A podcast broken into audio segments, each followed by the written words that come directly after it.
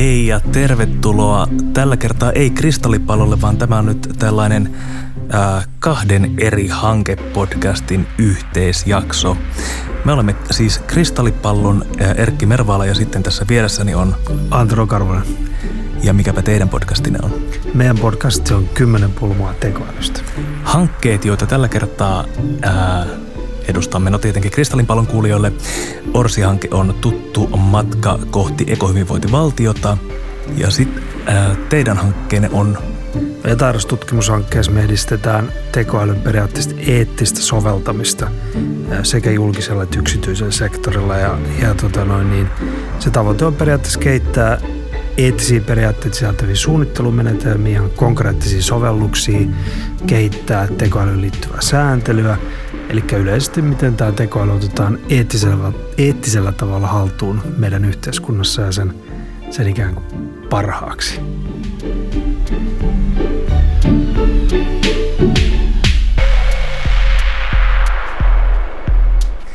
Ja tänään teemana on kaksoissiirtymä.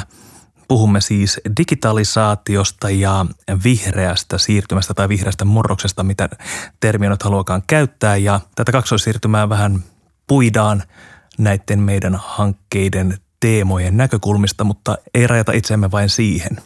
Ja ketäs meitä täällä on paikalla Orsi-hankkeesta?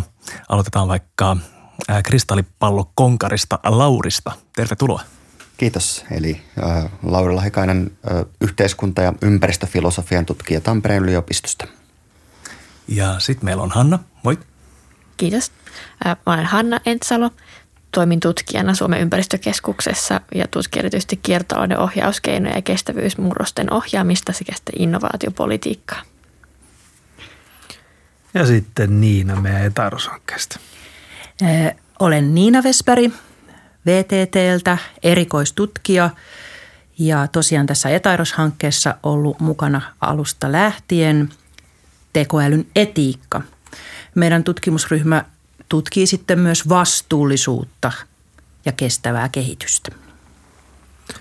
Ja Mari.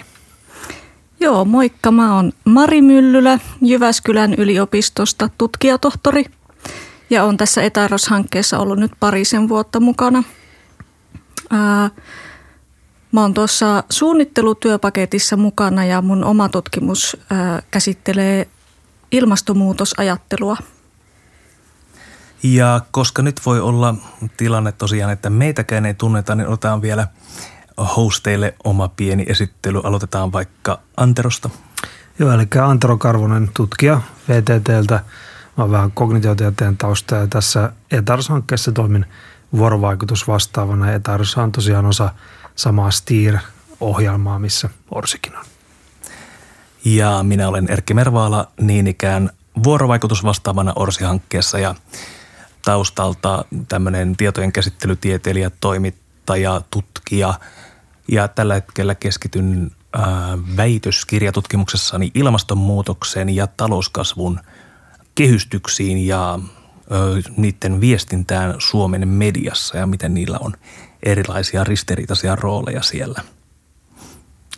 Mutta nyt mennään itse asiaan. Mitä tarkoitamme kaksoissiirtymällä? Haluaisitko Nina aloittaa? No kiitos, voisin aloittaa. Kaksoissiirtymä tosiaan niin kuin Erkki jo tuolla alussa muotoilikin, niin se haluaa yhdistää – digitalisaation niin kuin megatrendinä ja sitten vihreän siirtymän. Ja tämä kaksoissiirtymä, sehän on tämmöistä niin kuin EU, EUn tuota, kieltä. Sitä ei välttämättä EUn ulkopuolella ymmärretä, mitä se tarkoittaa. Twin transition siis englanniksi. Mutta se on osa EUn tämmöistä – teollisuuspolitiikkaa, millä erityisesti tähdätään ilmastonmuutoksen hillitsemiseen ja ehkä hallintaankin, sopeutumiseen. Yritetään luoda hedelmällistä maaperää sellaisille ratkaisuille, jotka yhdistäisi digitalisaatiota, digitaalitekniikkaa ja sitten edesauttaisi vihreätä siirtymää. Ja miten tämä sitten voitaisiin nähdä tämä kaksoissiirtymä nyt, jos ajatellaan aluksi vaikka tästä ekohyvinvointivaltion näkökulmasta. Siellä on sekä vihreä siirtymä, mikä on luonnollisesti aika useinkin meidän orsiteemoissa esillä, mutta digitalisaatio ehkä vähemmän. Millä tavalla näkisitte, että tämä kaksoissiirtymä, sen rooli esimerkiksi Orsin näkökulmasta? Ää, tässä kun mietin tätä kaksoissiirtymää, niin jotenkin ensimmäisenä huomio kiinnittyy siihen, että nämä molemmat siirtymät voi keskustelussa olla ikään kuin normatiivisia. Voidaan ajatella, että meidän täytyy saada aikaan tämmöinen siirtymä syystä tai toisesta. Mm. Ää, tai sitten voi olla tällaisia ää, kuvailevia termejä, mihin viittaa esimerkiksi tämä termi megatrendi, että tällaista on käynnissä ja siihen pitää reagoida. Ja tästä jo muodostuu semmoinen vähän niin kuin äh, jotakin jännitettä, että miten näitä lähestytään. Että esimerkiksi ajatellaan, että toinen näistä nyt on käynnissä oleva megatrendi ja toinen on jotain, mitä meidän pitäisi saada aikaiseksi, yhdistää näitä yhteen. Äh, mutta myös sit se, että mistä syystä ajatellaan, että meidän pitäisi tehdä näitä juttuja. Ja sitten niin että jos sit niin herää kysymys, että mikä on tavallaan motivaationa siinä ja onko niissä jo ristiriitaisia motivaatioita. Eli esimerkiksi se, että tavoitellaanko digitalisaatiota, jotta saadaan talouskasvua – ja toisaalta tavoitellaanko vihreätä siirtymää, että säilytään planeetta elinkelpoisena. Ja tämä taas saattaa olla tämän talouskasvutavoitteen kanssa ristiriidassa. Eli tässä on niin kuin paljon sellaista aika isoja, isoja kysymyksiä, isoja käsitteellisiä, isoja tämmöisiä poliittisia ja eettisiä kysymyksiä herää, että miten näistä asioista käsitellään. Mm. Mutta sitten tavallaan ekohyvinvointivaltion näkökulmasta, jos mennään ihan paikalliselle tasolle, puhutaan Suomesta, meidän pitäisi Suomessa saada aikaa vihreä siirtymä – toisaalta meillä on Suomessa ihan tietynlainen tilanne että digitalisaation kanssa käynnissä, että meillä on ollut kaikenlaisia enemmän tai vähemmän putkeen menneitä tota, digitalisaatioprojekteja esimerkiksi meidän sotepalveluissa tai meidän koulutuksessa tai muissa niin hyvinvointivaltion palveluissa. Ja sitten toisaalta meillä olisi niin kuin tarkoitus saada sitten aikaan se, että meidän hyvinvointivaltio toimisi planetaaristen reunaehtojen sisällä. Niin tässä on varmasti niin kuin paljon sellaista keskusteltavaa ihan tällä paikallisellakin tasolla, että mitä tämä tarkoittaa just Suomen kontekstissa. Mm. Miten te näette, että minkä takia näitä nyt näitä kahta käärmettä ikään kuin ajetaan tähän kahteen haulikon piippuun? Että mikä niiden niin kuin yhtäläisyys, onko niillä mitään tekemistä toistensa kanssa? No onhan niillä yhtäläisyyksiä. Kuten Lauri tuossa sanoi, niin digitalisaatio on käynnissä oleva siirtymä – ja sitä ajatellaan, että se tietysti digitalisaation avulla, kun tehostetaan ja voidaan automatisoida esimerkiksi toimintoja, niin saadaan myös ympäristöhyötyjä, jotka on tämän vihreän siirtymän mukaisia. Ja kun nämä tuodaan yhteen, niin saadaan sitten suurempi hyöty, mutta niihin liittyy myös tietenkin tosi paljon myös ristiriitaisuuksia, joista varmasti tänään keskustellaan. Hmm.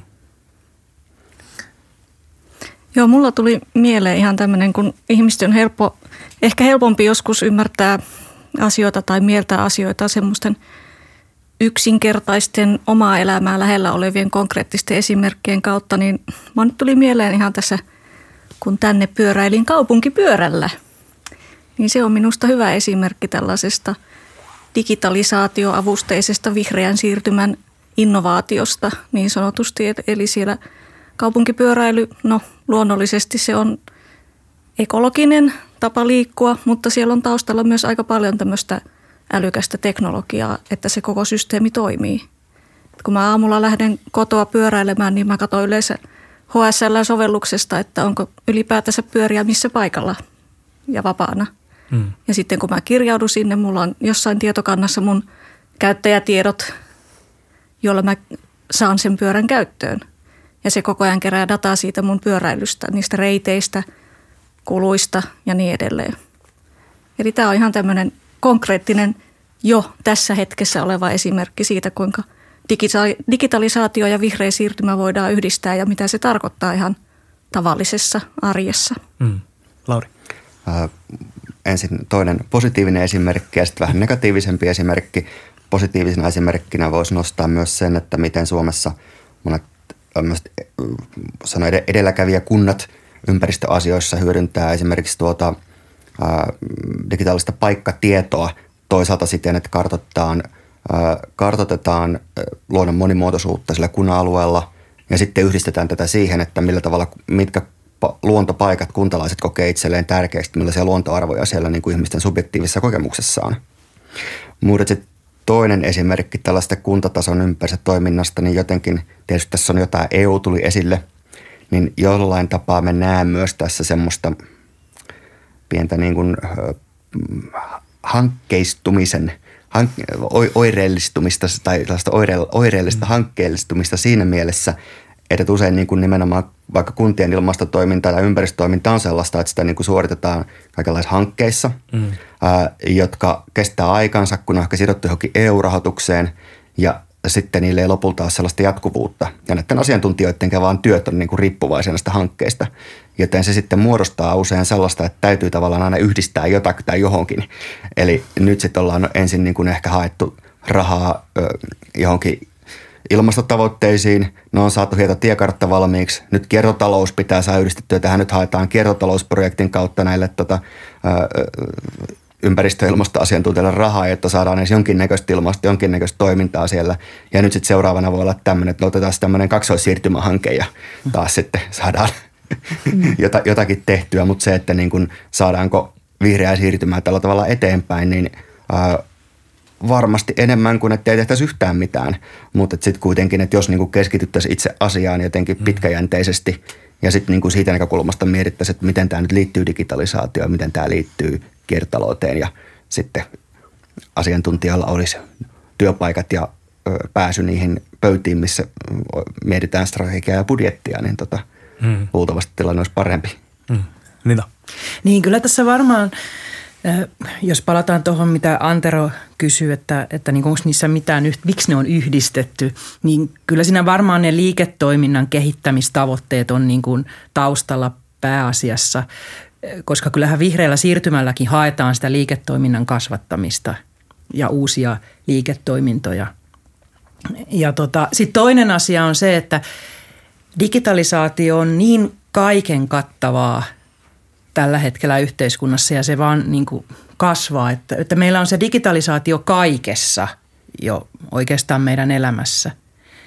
Niin siihen nojautuen myös kun meidän täytyy tätä vihreätä siirtymääkin pitää mielessä, niin voihan sitä sanoa vaikka, että se on nerokas yhteenliittymä, että yritetään katsoa mm. näitä kahta asiaa ja hakea semmoisia hyviä ratkaisuja yhdistämällä näitä kahta asiaa. Niin onko se myös ikään kuin pragmaattinen siinä mielessä, että, mm. että voidaan ajatella, että, että ainakin digitalisaatio tuntuu mun päässä semmoiselta niin kuin omalakiselta, että se etenee niin kuin joka tapauksessa – sitten taas toisaalta voidaan ajatella, että ilmastonmuutoskin etenee meistä riippumatta, tai mm. nyt tavallaan meistä riippumatta jo. Niin onko siinä myös semmoista pragmatiaa siinä taustalla, että kun nämä nyt etenee joka tapauksessa, niin mm. niin tehdään se nyt ainakin semmoisella tavalla, että asiat menee parempaan suuntaan. Mm, mutta mm. tämä on tosiaan erottelu, että ilmastonmuutos ja digitalisaatio, mutta vihreä siirtymä mm. ja digitalisaatio. Että digitalisaatio ei ainakaan ole niin pahasti politisoitunut kuin mitä esim. vihreä siirtymä, joka saattaa saada hyvinkin vahvoja populistisia vastalauseita. Ja ne toimet on nimenomaan, ne voi olla talouskasvuun, mutta ne voi siis pääasiassa pitäisi ainakin olla ilmastonmuutosta torjuvia. Kun taas sitten digitalisaatio on, niin kuin Antero kuvasi, tämä prosessi, joka on jo ollut pitkään käynnissä ja, ja on jo arkijärkeistytty siihen, että nyt ollaan digitalisaation pisteessä X ja se etenee eteenpäin, mutta sitten se vihreä siirtymä tavallaan kuitenkin on erillään siitä siinä mielessä, että sitä haastetaan politiikassa enemmän. Kukaan ei ole ainakaan valtapuolueesta erikseen nyt vastustamassa sitä, että ää, meillä on vaikka mm, sähköinen verojärjestelmä tai muuta vastaavaa.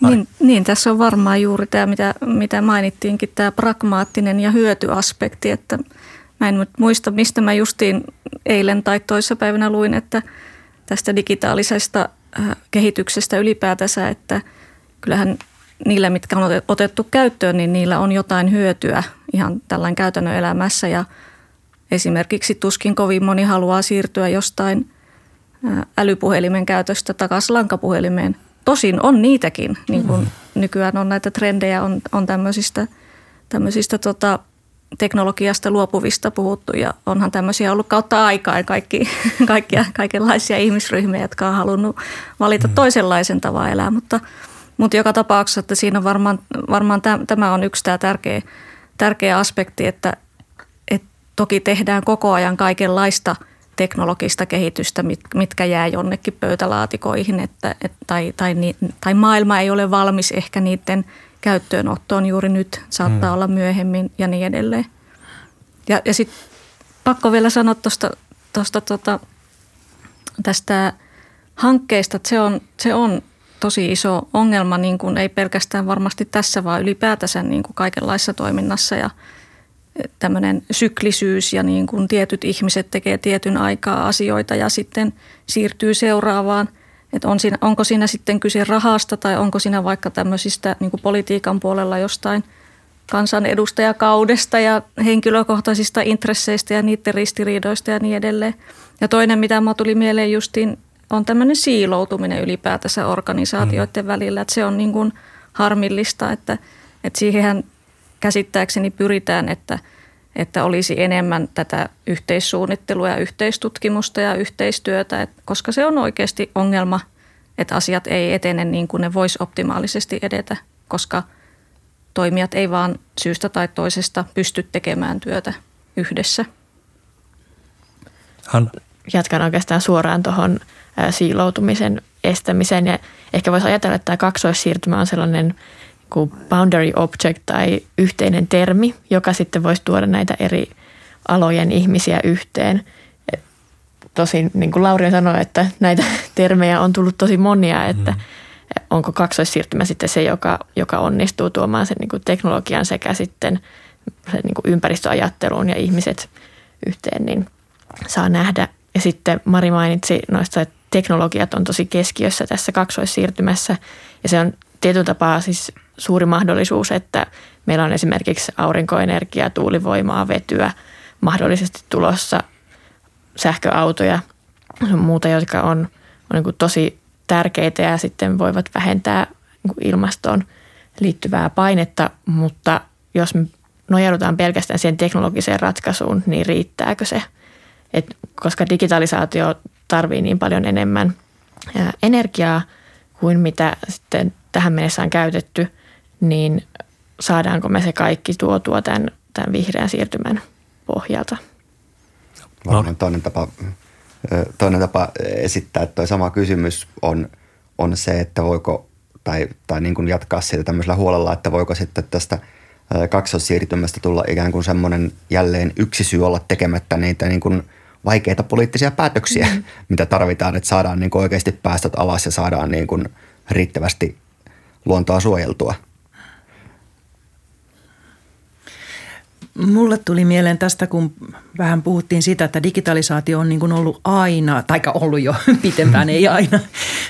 Ja sitten vihreä siirtymä olisi niin kuin tullut sitten sen jälkeen. Mutta toisaalta jos ajatellaan ympäristökysymystä, niin sehän mm. tuli 60-luvulla jo. Ja jos ajatellaan digitalisaatiota, niin ainakin mun elämässäni, mä oon elänyt 70-luvulla lapsuuteni lankapuhelin maailmassa. Ei ollut vielä digitalisaatio. Opetellut sitten 90-luvun alussa – sähköpostia ja kaikki, että, että oikeastaanhan nämä on molemmat niin kuin lähtenyt kehittyyn varmaan aika samoihin aikoihin ja kehittyneet yhdessä, että nyt ne on vaan sitten koplattu yhteen. Mm. Mä mietin tässä tämmöisiä tavallaan uhkakuvia, mitä näihin on liitetty siis vihreään siirtymään ilmastonmuutos ilmiselvä uhkakuvineen, mutta nyt te Etaroksen ihmiset, miten te näette sitten tekoälyn tässä – onko se uhka vai mahdollisuus, kun puhutaan kaksoisiirtymästä? No mä haluan aina nähdä sen ensin mahdollisuutena, koska mun mielestäni tekoälyn mahdollisuus on juuri siinä, että se voi rikastuttaa, lisätä meidän näkemyksiä ja, ja, ja kuvaa maailmasta. Mutta totta kai kyllä siihen liittyy uhkia. Ja ylipäänsä digitalisaation ensimmäisenä mulla tulee mieleen esimerkiksi kaupungit, jotka digitalisoi palvelujaan, niin millä tavalla se eriarvoistaa ihmisiä? Onko kaikilla, onko ne saavutettavia ne palvelut sit, jos ne on kaikki digitaalisia? Onko mahdollisuutta soittaa puhelimella enää? että tämmöisiä, se, se eriarvoistumisen mahdollisuus on siinä ja se, että ihmiset ei välttämättä ymmärrä sitä, että mitä tapahtuu. Et si, siinä tulee sitten se niin kuin digitaalinen sivistys, mistä pitäisi pitää huolta. Että ihmiset ymmärtää, mitä on tekoäly esimerkiksi. Mm. Mari? Joo, kyllä ehdottomasti ihan tuota samaa mieti, että, että tekoälykin on oikeasti, mitä itse tässä parin vuoden aikana ymmärtänyt, että sehän on ihan todella niin kuin monimutkainen käsite, jos niikseen tulee, että, että ei ole vain tällaista yhtä suurta mystistäkin tekoälyä, vaan, vaan on niin kuin eri, miten tämä nyt kansankielisesti sanoisi, että tämmöisiä eriasteisia älykkäitä teknologioita tai, tai teknologioita, jotka omaavat eri asteista niin sanottua älykkyyttä. Ja sitten, sitten tota, miten niitä päätetään käyttää ja mihin suuntaan niitä päätetään kehittää, niin sehän on se myös niin kuin yksi tämä olennainen kysymys. Ja siihen liittyy sitten tämä kehityksen ja suunnittelu, esimerkiksi just tämä saavutettavuus, joka on sitten liittyy tietenkin, tai siis on ihan keskeinen eettinen kysymys esimerkiksi liittyen tähän, vaikka mihin väestö on Suomessakin, niin kuin väestö muuttumassa, että meillä väestö ikääntyy, meillä on tietynlaisia haasteita niin kuin siihen väestöön ja vaikka työvoimaan liittyen väestö muuttaa kaupunkeihin. No tästä varmaan Orsi-asiantuntijat tietää paremmin, mutta, mutta joka sitten taas niin kuin synnyttää uudenlaisia haasteita kaupunkisuunnitteluun vaikka ja miten sitä tekoälyä suunnitellaan osaksi sitä tai älykästä teknologiaa suunnitellaan otettavaksi osaksi sitä kaupunkisuunnittelua ja sitä rakentamista ja ihmisten elämän helpottamista ja parantamista, elämänlaadun parantamista, mm. johon kuuluu sitten se, että ylipäätänsä meillä on mahdollisuus elää niin, ja, ja tota, että meidän lapsilla on mahdollisuus elää ja nauttia elämästä ja mihin kuuluu myös tämmöinen luontoaspekti olennaisena, koska me ollaan kuitenkin osa luontoa ja me tarvitaan sitä luontoa ja, ja elämää ylläpitävää maailmaa. Että onko tässä niin paljon kyse siis teidän näkökulmasta siitä vaan, että mihin sitä ikään kuin käytetään, sitä tekoälyä nyt tässä tapauksessa. Ja ehkä mulla on tässä niin mielessä se, että onko semmoisia asioita, jotka tulee tekoälyn tai ehkä laajemmin digitalisaation mukana joka tapauksessa. Tietysti mulla on mielessä esimerkiksi tämä niin kuin, ää, energiakustannukset, mitkä syntyy tästä niin kuin datan, valtavien datamassojen pyörittelemisestä, sen liikuttamisesta, taikka sitten nämä mineraalit, mitä tarvitaan näihin laitteisiin, jotka niitä niin kuin hyödyntää. Hmm. Kyllä, ne on suoraan, suoria kysymyksiä siinä, että mikä on sen digitalisaation ja tekoälyn hinta noin niin kuin ympäristömielessä.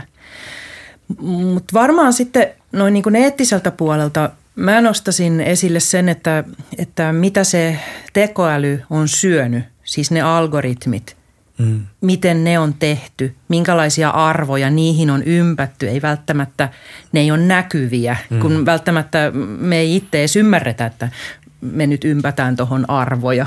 Mm. että se semmoinen niin kuin läpinäkyvy, läpinäkyvyys, avoimuus varmaan on semmoisia eettisiä asioita – mistä pitäisi pitää huolta. Ja ainakin nyt vi, niin kun kertoo, että jos on käytetty tekoälyä älyä mm. jossain, että ihminen sitten osaa varautua ehkä mm. sitten näihin mahdollisiin uhkiin. Kyllä ja mä ottaisin vielä yhden pykälän tänne tota ihmiseen vielä päin tosta, eli se, että mitenkä se on toteutettu se alkuperäinen datan syöttäminen, sekin on mm. voinut tapahtua ää, sellaisten työolosuhteiden kautta, jotka ei välttämättä mitenkään näy sille loppukäyttäjälle. Tätä on nyt näistä tota, viime aikoina yleistyneistä chat GPTn kaltaisista suurista kielimalleista kuultu, että minkälaisissa työolosuhteissa, minkälaisilla työehdoilla tätä dataa sinne on syötetty. Kyllä. Jos Lauri.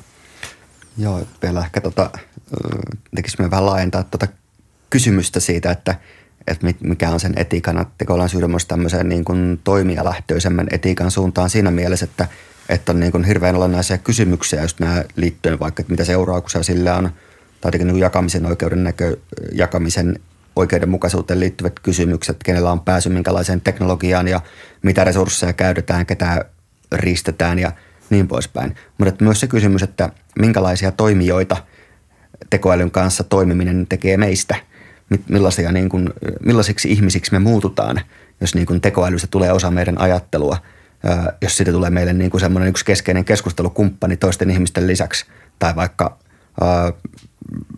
eläinten ja metsien lisäksi – ja se tietysti mitä enemmän me ollaan vuorovaikutuksessa, niin se vaikuttaa myös, että millaisia ihmisiä meistä tulee. Ja tavallaan tämä on ehkä semmoinen kysymys, mitä ei ihan vielä niin hirveästi, mihin en ole törmännyt niin kuin tässä keskustelussa. Mutta se liittyy ihan, ihan kuitenkin myös suoraan tällaiseen niin kuin kysymyksiin meistä jonkinnäköisinä ympäristötoimina ja meidän niin kuin luontosuhteeseen, että, että hyvin paljon niin kuin ympäristöfilosofiassa korostetaan tällaista – tällaisia ikään kuin kehollisia luontokokemuksia sellaisina asioina, jotka tota, voi tehdä meistä jotenkin vastuullisempia ympäristötoimijoita, kun me jotenkin kehollisesti ymmärretään sen luonnon arvo jotenkin olemalla siellä luonnossa. Mm, niin, niin sitten samalla tavalla tämä, että jos me ollaan tosi paljon ikään kuin samalla tavalla immersiivisesti tekoälyssä, niin millaisia, millaisia ihmisiä se meistä tekee – ja tässä ei ole mitään, että et sä välttämättä tekisi meistä huonoja ihmisiä. Sä voit tehdä meistä entistä parempia ihmisiä, jos se niin kuin menee hyvin se juttu. Mutta että onko meillä vielä niin kuin tarpeeksi välineitä tarkastella tätä kysymystä? Mm. Niin, tuossa juuri mä haluaisin nähdä tekoälyn tulevaisuuden sillä tavalla, että me erotetaan se tästä ihmisyydestä sillä tavalla, että me ymmärretään, että se on kone, mutta – se luo meille mahdollisuuksia. Esimerkiksi vaikka nyt jos ajatellaan tätä kaksoissiirtymää, niin, niin löytää meille ehkä uusia ratkaisuja siitä valtavasta datasta, joka siihen syötetään, mitä me ei ehkä niin kuin itse osattaisi siis ihmisenä niin kuin keksiä. Et sillä tavalla mä näkisin tekoälyn semmoisena niin kuin, uusien raikkaiden ratkaisuiden luojana – meidän ihmisten lisäksi. Mutta se tarkoittaa sitä, että me pidetään se erillään se kone, eikä niin kuin ruveta inhimillistään sitä. Ja vaikka siinä on paljon inhimillisyyttä, koska ihmisethän sen on tehnyt, sen koneen. Mutta sillä tavalla pidettäisiin se niin kuin sellaisena apuvälineenä. Ja ollaanhan, joissain yhteyksissähän puhutaan jo niin kuin apuälystä, eikä tekoälystä. Mm-hmm. Et sillä tavalla se voisi johdattaa meitä siihen, enemmän tämä apuäly-käsite siihen, että se on tosiaan meidän apuna ja lisää meidän ymmärrystä. Joo, siis ehdottomasti samaa mieltä, mitä Niina sanoit, että mä kans niin kuin toivoisin, että tekoäly tai älykkäät teknologiat ymmärrettäisiin tämmöisenä työkaluna ja apuvälineenä ongelman ratkaisuun ja luovaan ajatteluun. Luova ajatteluhan on myös ainakin tiettyjen määritteiden mukaan ongelmanratkaisua. Kun taas sitten tämä luontokokemus ja luonnossa oleminen ja ylipäätänsä niin kuin just tämä immersio luontoon, niin se on tavallaan yksi ihmisen psykologinen perustarve. Että se on, se on tavallaan ihan toisenlainen, niin kuin, miten tämä nyt sanoisi, toisenlainen asiakokonaisuus. Että et ihmiset voi huonosti, jos ne ei pääse luontoon ja jos ne menettää luonto, yhteyden, tai ainakin näin, näin on niin kuin ehdotettu viimeaikaisimman tutkimuksen perusteella mun tietääkseni, kun taas kyllä varmaan ihmiset voi elää ilman tekoälyä, mutta se, että, että, että älykkäitä teknologioita. Ja teknologiahan on, on niin kuin kehittynyt kulttuurin kanssa siitä lähtien, kun ihmiset on saanut tämän nykymuotonsa, niin kuin mitä me nykyään ollaan ihmisinä, mitä me ollaan oltu silloin, silloin esihistoriallisena aikana. Et, et tavallaan tässä on niin kuin kaksi eri aspektia, jotka to, toki niin kuin me ollaan kaikkien näiden kanssa vuorovaikutuksessa ja sekin, että, että miten me niin kuin käytetään sitä teknologiaa varmastikin muuttaa sitä meidän tietyllä tavalla sitä tapaa toimia ja ajatellakin, mutta kuitenkaan ei se niin kuin välttämättä vaikuta siihen, mikä, mikä niin kuin ihmisenä meille lajina on tärkeää ja keskeistä. tässä vahingossa paukahdettiin suoraan filosofian peruskysymyksiin. Mutta ehkä on, on varmasti niin, että ei, ei, emme voisimme elää ilman tekoälyä, mutta se on eri asia, että voidaanko elää ilman teknologiaa ja luultavasti ei, ei ainakaan niin kuin näillä leveysasteilla, Kyllä. jos lähdetään siitä, että jo kengät ja seinät on teknologiaa. Uh, mutta myös sit siitä, että miten nyt jo on vaikea, vaikea ajatella, että miten iso muutos olisi se, jos luovuttaisiin älypuhelimista ja niin kuin niiden mahdollisista yhteyksistä muihin. Että se, että, että teknologiasta tulee tosi is, nopeasti tosi iso osa meidän elämää helposti ja tavalla, joka ei välttämättä tee hirveän helpoksi sitä, että pidetään se ikään kuin erillään meistä. Silloin kun se arkipäiväistyy, niin se tulee jotenkin meidän arkeen hyvin lähelle mm. ja osaksi meitä siinä mielessä, että on, jos mietin ihan omaa itseäni ja omaa toimintaa älypuhelimen kanssa, niin tota, mukaan lukien luontokokemukset, mutta myös yhteydet toisiin ihmisiin, mm-hmm. niin on tosi paljon älypuhelinvälitteisiä, mikä tarkoittaa sitä, että se teknologia on jo siinä niin kuin tosi syvällä minussa. Mm-hmm. ja Kyllä. Se, sillä on vaikutuksensa. Mm. Hanna.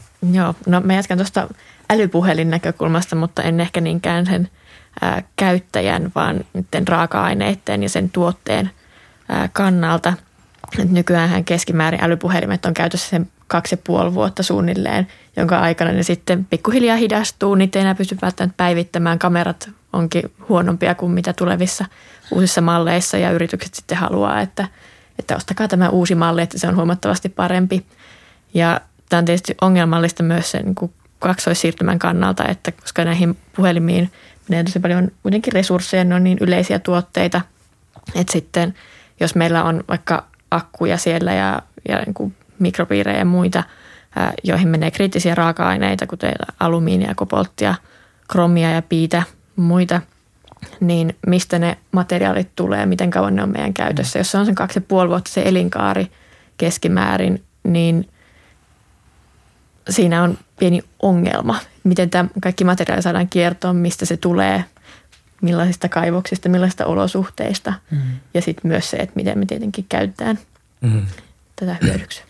Miten te yleisesti näkisitte tämän läpinäkyvyyden tähän niin, kuin niin sanottuun tuotantoketjuun? Sehän liittyy tähän tekoon, se tuli jo aikaisemmin esille tavallaan siinä, että onko se eettisesti se data ikään kuin myllättyä, mitä dataa se on, mutta nyt tuli tämä niin kuin tavallaan ihan fyysinen se materiaali, josta nämä – niin kuin laitteet rakennetaan, niin miten te näette tämän läpinäkyvyyden kysymyksen tässä koko niin kuin kaksoissiirtymäkuviossa?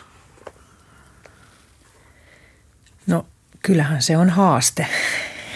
Että jos me ajatellaan, kaivoksistahan ne mineraalit tulee. Kaikki me tiedetään, että siellä on suuria ongelmia, lapsityövoimaa ja niin edespäin. Että ongelmallista on läpinäkyvyys tässä asiassa. Joo, ja tietenkin niihin kaivoksiin liittyy paljon ympäristövaikutuksia. Kyllä. Maisemaa, onko se hyväksyttävä niiden paikallisten asukkaiden mielestä, että sinne tulee heidän alueelleen tämmöinen kaivos. Ja myös sitten se, että kun on näitä kaivoksia ja materiaaleja, jotka kiertää niin yhdistettyen tähän digitaalisuuteen, niin EU-sahan on aloite digitaalista tuotepassista, jotta voitaisiin lisätä sitä läpinäkyvyyttä – että tiedettäisiin, mistä ne tuotteiden materiaalit tulee, mitä ketjua pitkin ne on, on sinne tuotteeseen päätyneet, jotta sitten se helpottaa myös sitä jatkokäsittelyä ää, sitten ihan kierrätysvaiheeseen ja mm. Ylipäätään tiedon lisäämistä. Mm. Ja sitten varmaan siinä kierrätys, että jos materiaalia kierrätetään, niin siinäkin varmasti on eettisiä tämmöisiä työolo-ongelmia, mm. että kuka niitä niin sitten purkaa ja irrottaa niitä metalleja Kyllä. ja se, sitä on ikävä ajatella. Mm, joo, ei haluta ulkoistaa sitä dumppaamalla johonkin mm. laivoilla Afrikan maihin, joissa sitten heikoissa työolosuhteissa tai ei minkäänlaissa ehkä mm. niin, sitten puretaan niitä materiaaleja uudelleen käyttöön. Sitä varten EU:ssa on moni tämmöisiä aloitteita, että pyrittäisiin pitämään – nämä tuotantolaitokset EUn sisäpuolella ja myöskin on puhuttu strategista autonomiasta näiden materiaalien hankinnan osalta, että kun me digitalisaation myötä tarvitaan enemmän raaka-aineita, niin ei kuitenkaan oltaisi riippuvaisia jostain yhdestä toimittajamaasta, vaan se tulisi laajemmalta pohjalta. Lauri. Mm. toi läpinäkyvyys on siinä hirveän tärkeä arvo, mutta toisaalta jotenkin musta tuntuu, että siihen voi olla ongelmallista jotenkin jäädä siinä mielessä jumiin, että nämä tota, digitaaliset laitteet, tekoäly, se on jo niin kuin olemukselta ei läpinäkyvää mm. käyttäjälleen. Ei meillä ole mitään mahdollisuuksia ymmärtää, että miten se tekoäly toimii, koska tällä koulutuksella. ja ihan samalla tavalla myöskin se koko niin kuin tuotteen elinkaari, siinä on niin paljon osia, että taas se käyttäjä, että ikään kuin se, se sekin niin kuin vaatii aika paljon asiantuntemusta, että, että miten se toimii. Hmm. Ja että jollain tapaa, tapaa siinä ollaan, se kysymys liittyy, musta ei vaan se, että tehdäänkö näistä asioista läpinäkyviä, vaan se, että millaiset asiantuntijat ö, pääsee ääneen, mm. millaisiin asiantuntijoihin luotetaan.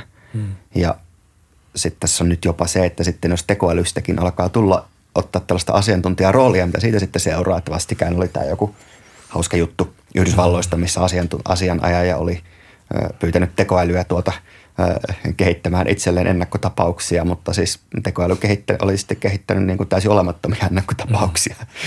Mm. mutta, mutta että jotenkin tämä, tähän liittyy se, että tämä kysymys niin kuin asiantuntijuudesta ja mm. sen roolista.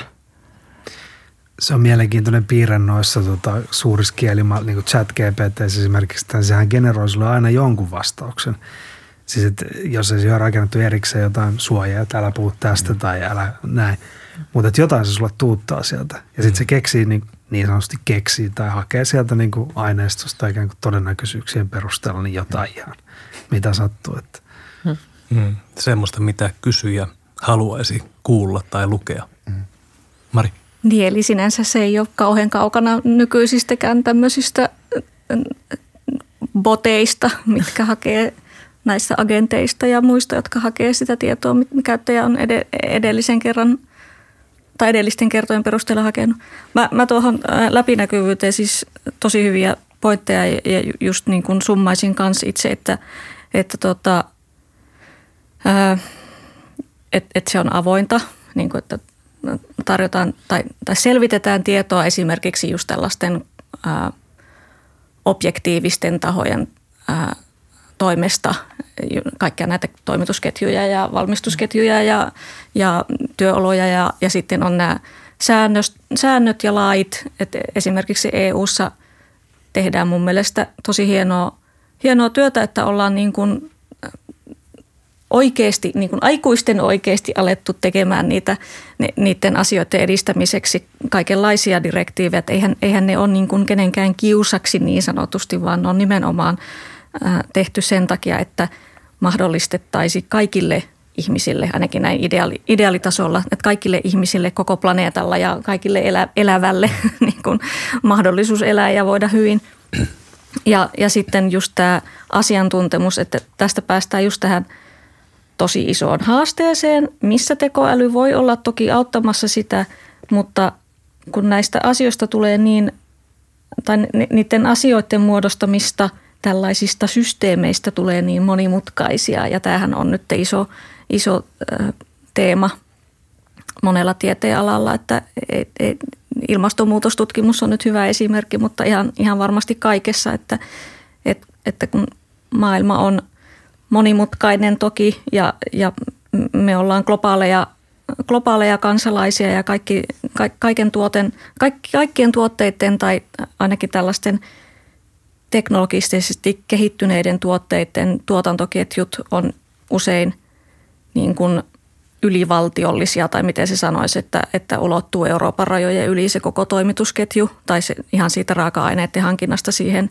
siihen tota, ää, loppupurkamiseen – et, että siinä, ja, ja siihen liittyy ihan älyttömästi kaikenlaisia erilaisia vaiheita. Ihan niin kuin sanoit, että pitää, ja, ja sit, sitten siihen kun lisätään siihen soppaan vielä tämmöinen, jos me rakennetaan vaikka joku tekoä, tekoälyä hyödyntävä laite, niin siihen liittyy se fyysinen puoli ja siihen liittyy se, se koodauspuoli ja siihen liittyy se energiapuoli esimerkiksi, että meillä pitää olla niin kuin sähkön, sähköntuotantoverkko – ja jostain saada vihreitä energiaa ja niin edelleen, niin edelleen. Kuinka paljon kuluttaja käyttää sitä laitetta ja kuinka paljon siitä syntyy sitä niin kuin vaikka hiilijalanjälkeä tai ympäristövaikutuksia ja niin edelleen. Niin edelleen. Eli jotenkin tämä asian, asiantuntijoiden ää, yhteistyön mahdollistaminen ja parantaminen, että on varmasti yksi niin kuin iso haaste ja mihin, mihin voitaisiin panostaa myös sen läpinäkyvyyden lisää, lisäämiseksi, että sitten, että kaikki tietää, mitä ollaan tekemässä ja kuka on tehnyt mitäkin. Hmm. Yksi Twin Transis, äh, kaksoissiirtymä hmm. esimerkki tuli tässä mieleen, ja tätä tekoälyähän käytetään äh, ilmastonmuutoksen mallintamiseen. Hmm. Hmm. Kyllä. Hmm.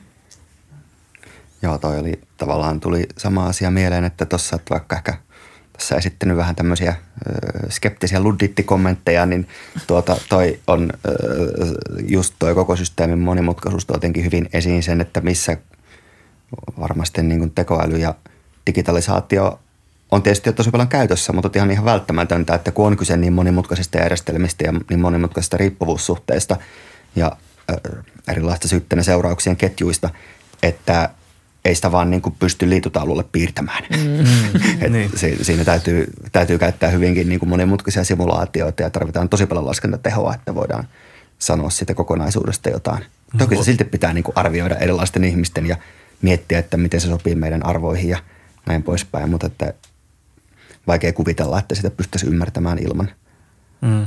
digitalisaatiota. Niin, tämän, tässä alussa puhuttiin tästä digitalisaatiosta, että se olisi ehkä enemmän just tätä tavallaan talouskasvuajattelua ja sitten ähm, vihreästä siirtymästä, että se voisi nähdä enemmänkin tämmöisenä, että se antaa raamit sille, miten tätä digitalisaatiota viedään myös eteenpäin. Että siinä tuli sitten just nämä ympäristövaikutukset ja, ja äh, muut äh, vihreät, no raamit tälle kehitykselle. Mutta sitten just tämä, että miten se saataisiin toimimaan yhtä aikaa ja yhdessä, niin tämä just tämä ajatus siitä, että voidaan luoda se digitaalinen kaksonen maailmasta ja seurata näitä eri kehityskulkuja ja katsoa, että mitä tapahtuu vaikka tällä lämpenemisasteella ja, tai tällä saastetasolla ja näin. Niin totta kai sieltä löytyy niitä tavallaan myös tätä vihreää siirtymää vauhdittavia ratkaisuja.